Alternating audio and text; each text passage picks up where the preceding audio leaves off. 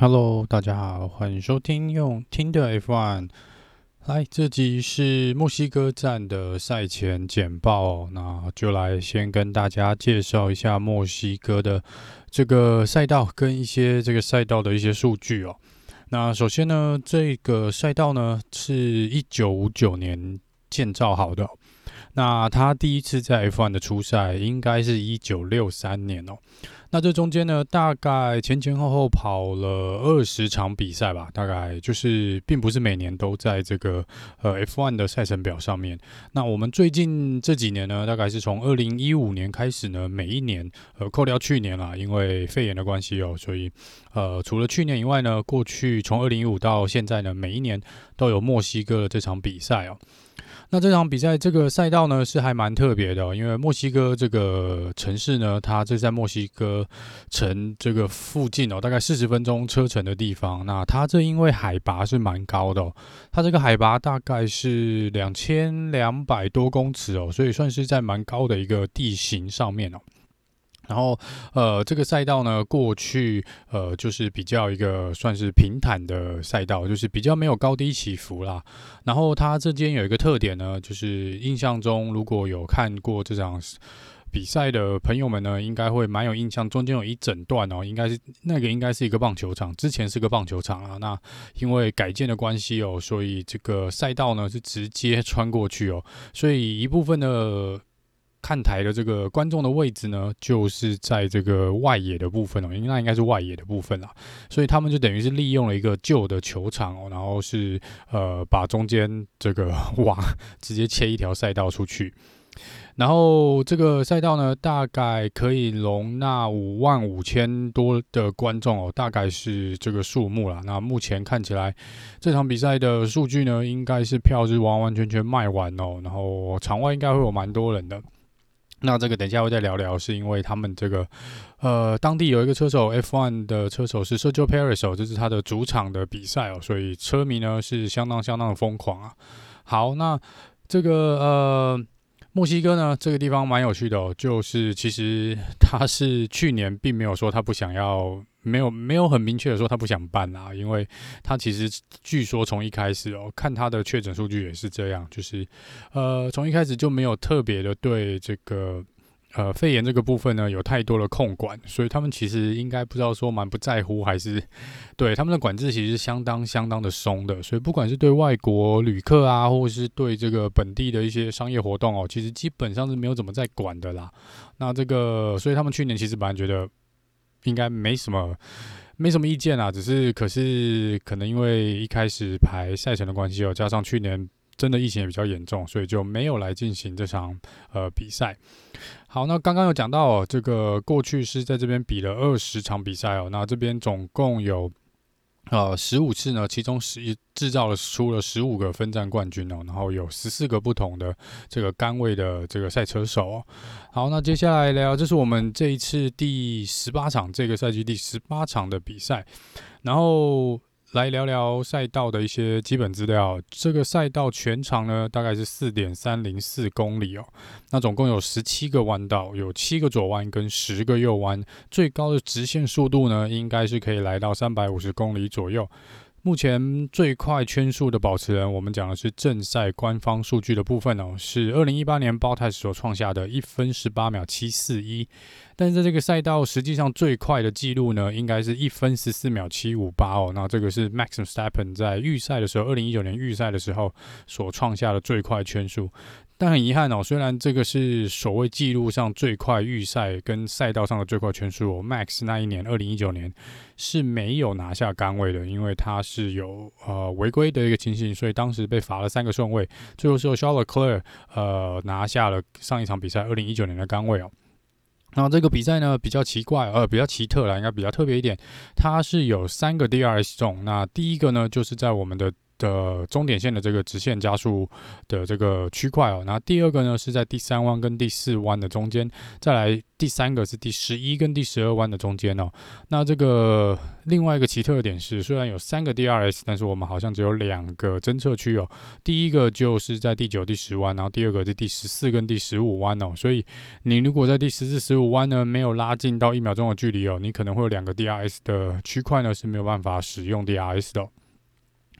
那我们预计会跑七十一圈哦。那这场比赛刚刚有提到，是因为地形的关系啊，它是在比较高海拔的一个呃地势哦，所以这个空气上面呢，其实我们讲的是空气的这个呃是比较稀薄的哦。那在这边呢，其实对于车子的呃。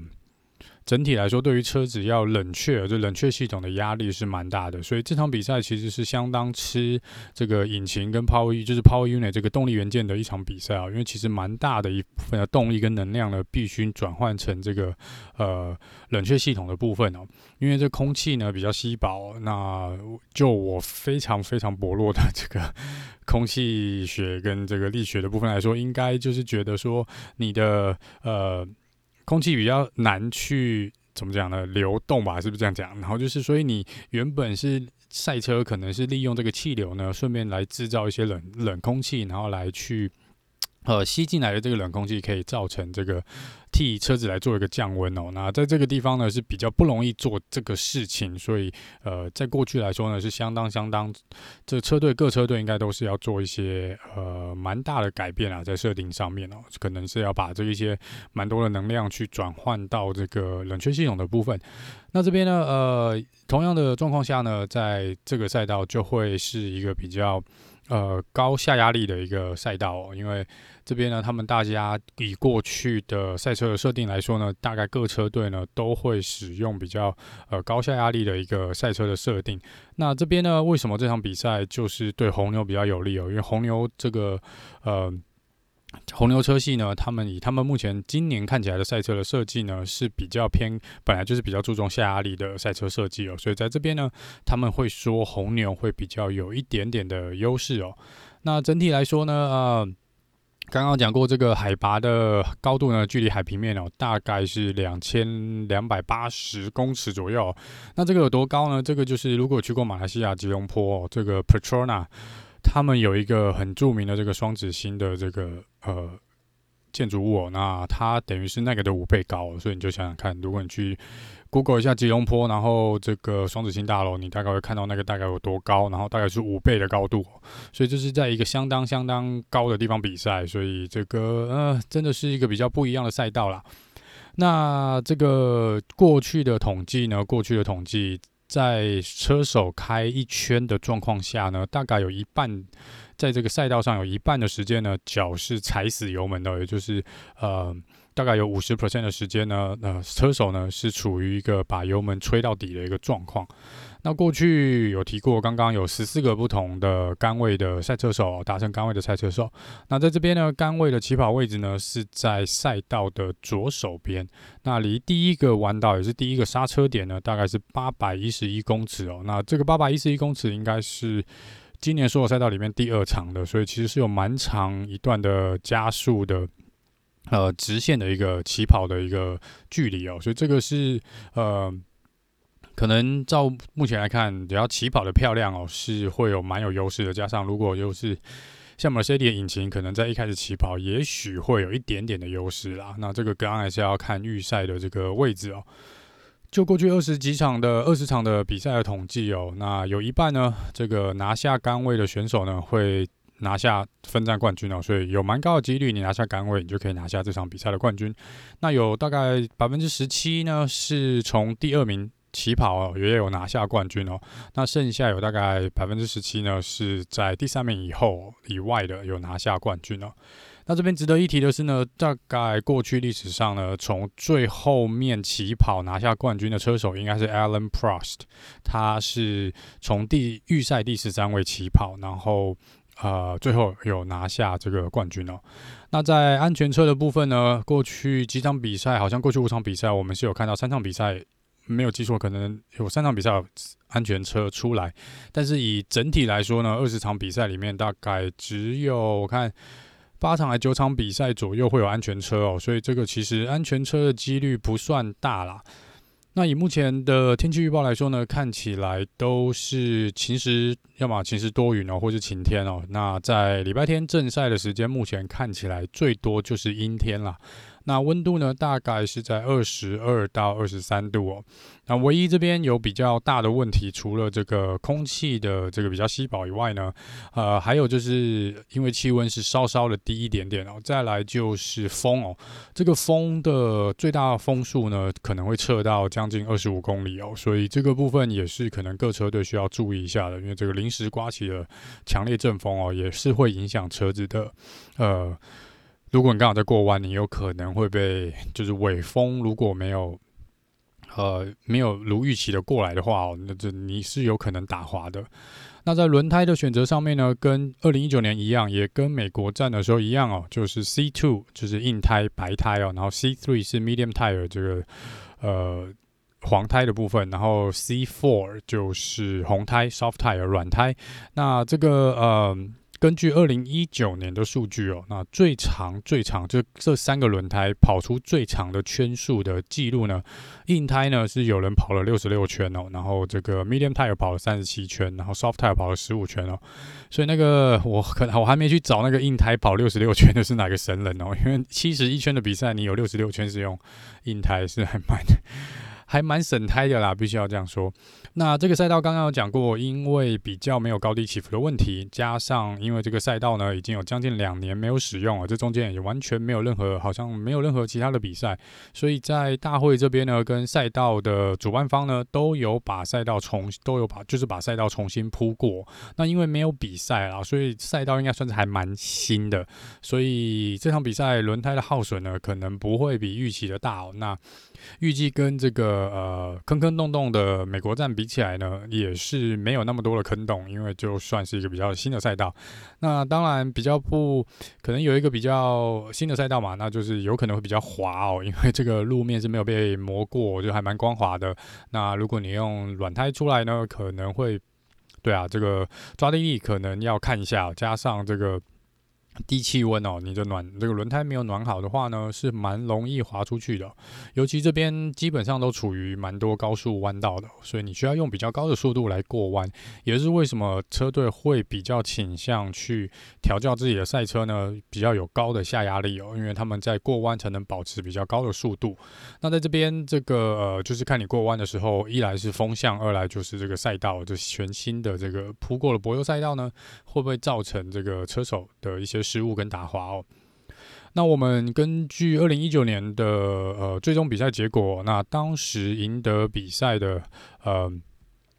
呃这个轮胎策略呢是软胎，哎、欸、不呃是 medium tire 这个黄胎，然后换成这个 hard tire，然后就是呃一停哦，就是呃黄胎换成这个白胎，然后一停策略哦。那在上一场比赛呢，其实除了前三名的车。对以外呢，呃，其他第四、第五名好像也是用两停的策略。那两停的策略其实不是不可能哦，但只是说以目前这个赛道轮胎的耗损率来说，一停看起来是比较呃比较有可能是大部分车队所选择的啦。那二停也不是不可能哦，因为如果你是用软胎、软胎加硬胎，或是软胎、软胎加这个 medium tire，是有可能跑出比较好的圈数啦。因为呃。这个是看这个，如果你的车子的状况呢是还蛮不错的，像二零一九年的法拉利哦，其实最后肖尔克又跑在第四名，而且离第三名好像只差不到十秒钟，所以以如果以二零一九法拉利来说，我觉得这已经是很不错的一个呃比赛的表现了。那这个呃，Pirelli 呢，这个轮胎供应商当然有出来讲哦，他说这次提供的轮胎当然是跟美国站跟二零一九年的时候没有什么不一样，那只是说呃，他们还是比较担心在因为这个重新铺过嘛，这个赛道，他们还是比较担心在某几个高速的弯道呢，他们有特别叮咛车手跟车队要稍微注意一下，是这个轮胎是有可能，就像我刚说的，是有可能造成打滑的一个现象。好，那接下来聊聊，在这个赛道上面呢，赢过最多次的车队哦，是两个车队，有两个车队共分享这个第一名的位置。那他们是各赢了三场比赛。第一个是 Mercedes，他们在二零一五、二零一六、二零一九年赢了三场比赛哦。那第二的是 Williams，也是赢了三场比赛。那 William 这边就历史比较悠久了，因为他最后一次赢是在一九九二年哦，所以这已经是哇哦二十年前的事情。那再来这个 McLaren 在这边赢过两次哦，一九八八跟一九八九。然后红牛呢这边是由 Max Max Verstappen 二零一七跟二零一八哦在这边拿过这个分站冠军。好，那以车手的部分来说呢，有五个车手呢，因为我们刚说过，二十场比赛有十五个不同的分站冠军哦，所以其实还蛮分散的，没有一个所谓的分站这个墨西哥站的王者啦。那赢最多次的就是两场比赛哦，那其中一个呢是这个呃 Max Verstappen，另外就是 Lewis Hamilton。那 Max 刚刚讲过是在二零一七、二零一八拿下冠军哦，那 Lewis Hamilton 是在二零一六跟二零一九在这边拿下冠军。那比较大家知名的几个赛车手拿过冠军的呢，有 Jim Clark、Alan Prost 跟 Nigel Mansell 都有在这边拿过分站冠军。那值得一提的是，我们的 Michael Schumacher 车神哦，他在这边呢，一九九二年第一次初登场的时候呢，他是在墨西哥站拿下了他人生在 F1 的第一个杆位哦，所以这也是一个值得纪念的一个赛道。针对 Michael Schumacher 来说，那 Lewis Hamilton 呢，在这个赛道上呢，拿过呃两次世界冠军哦，也就是呃二零一七年跟二零一八年的世界冠军呢，都是在墨西哥站来做一个决定的。然后另外一个有赢过这个呃这场比赛分站冠军的呢是 Gerhard Berger 哦，那 Gerhard Berger 这是他在一九八六年有拿过墨西哥站冠军，也是他 F1 人生的第一个呃分站冠军，所以这也是值得一提的一件事情。好，那接下来聊聊这个车队跟车手的一些事情哦。那红牛这边呢，我刚刚有提过，因为这个是比较属于高下压力的一个。呃，赛道了，比较适合高下压力赛车设定的一个赛道。那红牛本身的设计，刚刚也有说过，是就本来就属于高下压力的一个赛车的设计哦。所以在这边呢，他们可以以比较快的速度来过弯哦。虽然直线的赛道上面，我觉得可能也许出力还是没有 Mercedes 那么大，但是毕竟这场比赛弯道也蛮多的，所以红牛这边以过去的呃形式来看呢，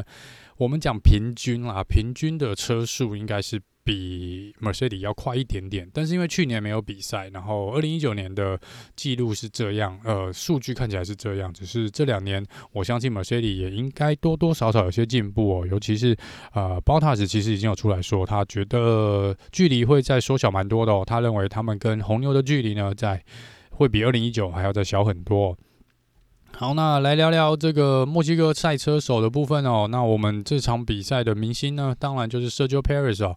Sergio Perez 呢，原则上已经是基本上是墨西哥的目前这个周末应该就是他最红的啦。呃，看那个新闻报道跟赛道的一些状况哦，原则上不管你走在哪里，都是会看到 social page 广告啦、头像啦、任何商品啊都有它的呃名字或是照片在上面哦。然后整个城市还蛮疯狂的哦。呃，据说呢，在红牛去年宣布说要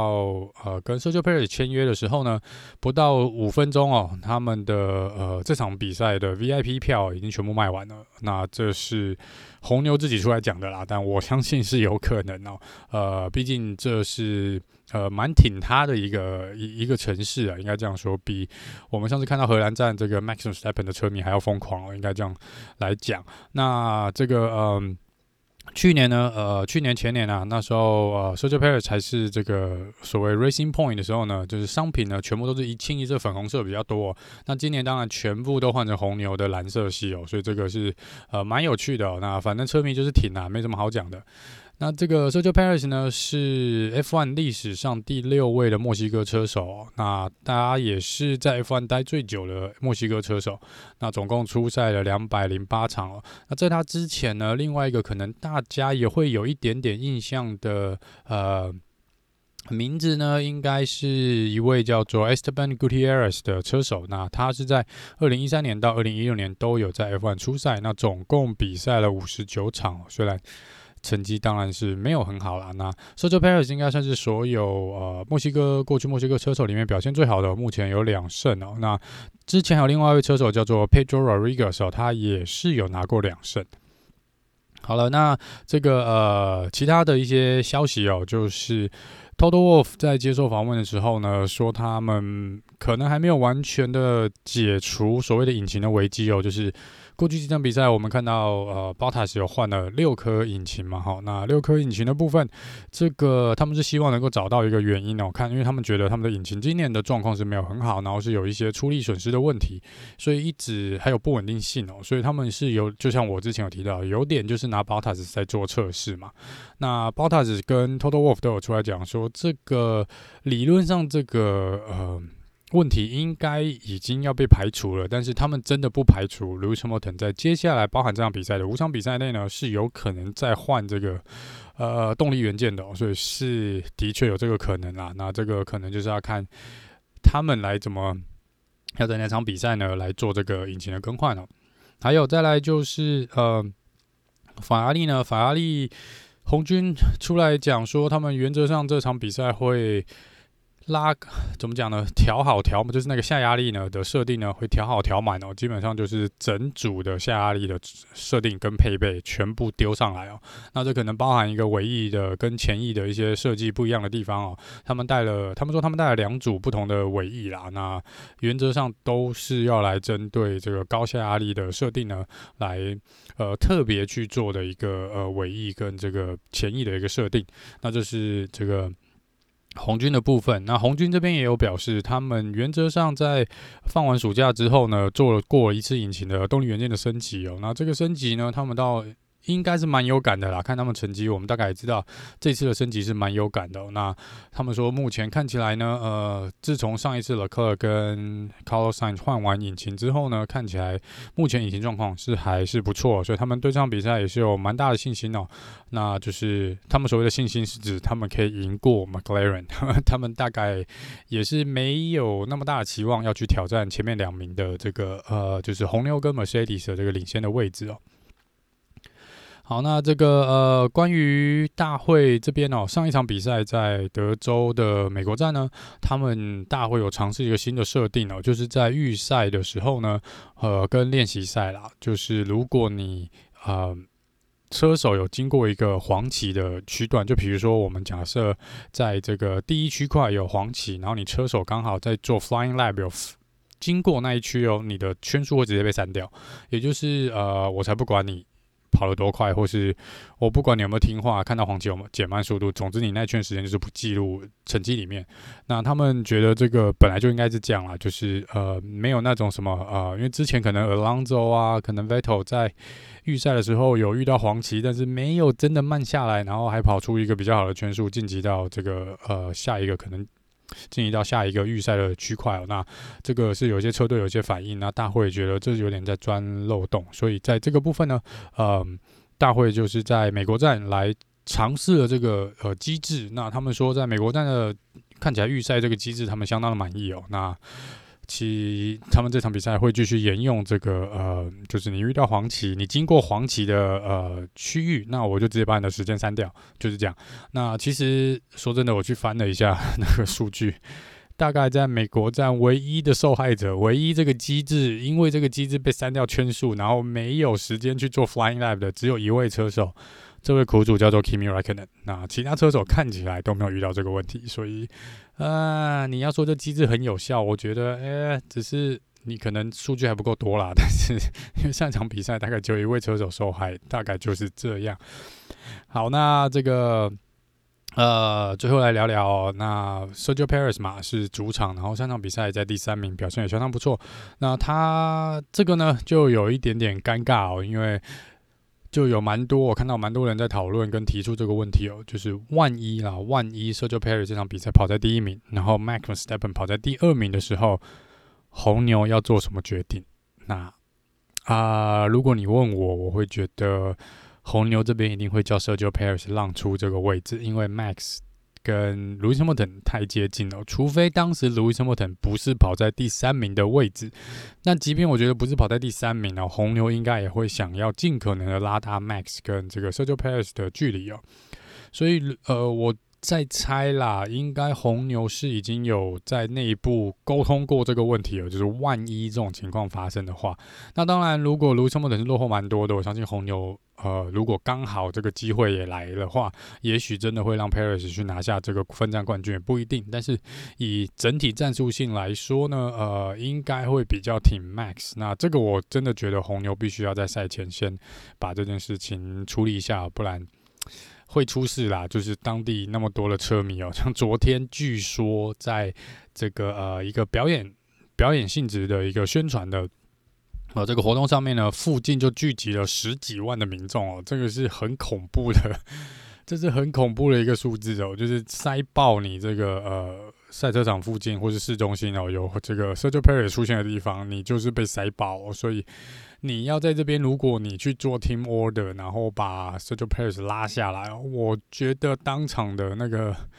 不满的程度可能会蛮大的。不过这个当然是前提是必须有这个情况发生啊，我当然希望不要。那只是说这个是可能这场比赛可以要看的，会蛮有看点的。如果呃这真的发生的话，好，那这个呃赛前刚刚有去听一下各车手赛前访问哦，原则上没有什么太多的呃。呃，特别需要注意的地方啦。那比较有趣的是这个 Kimi 哦，Kimi 在我在社群跟那个粉丝团这边也有贴出他之前 Halloween 的一个装扮嘛，就是他扮那个一零一呃忠犬这个部分哦，就是呃，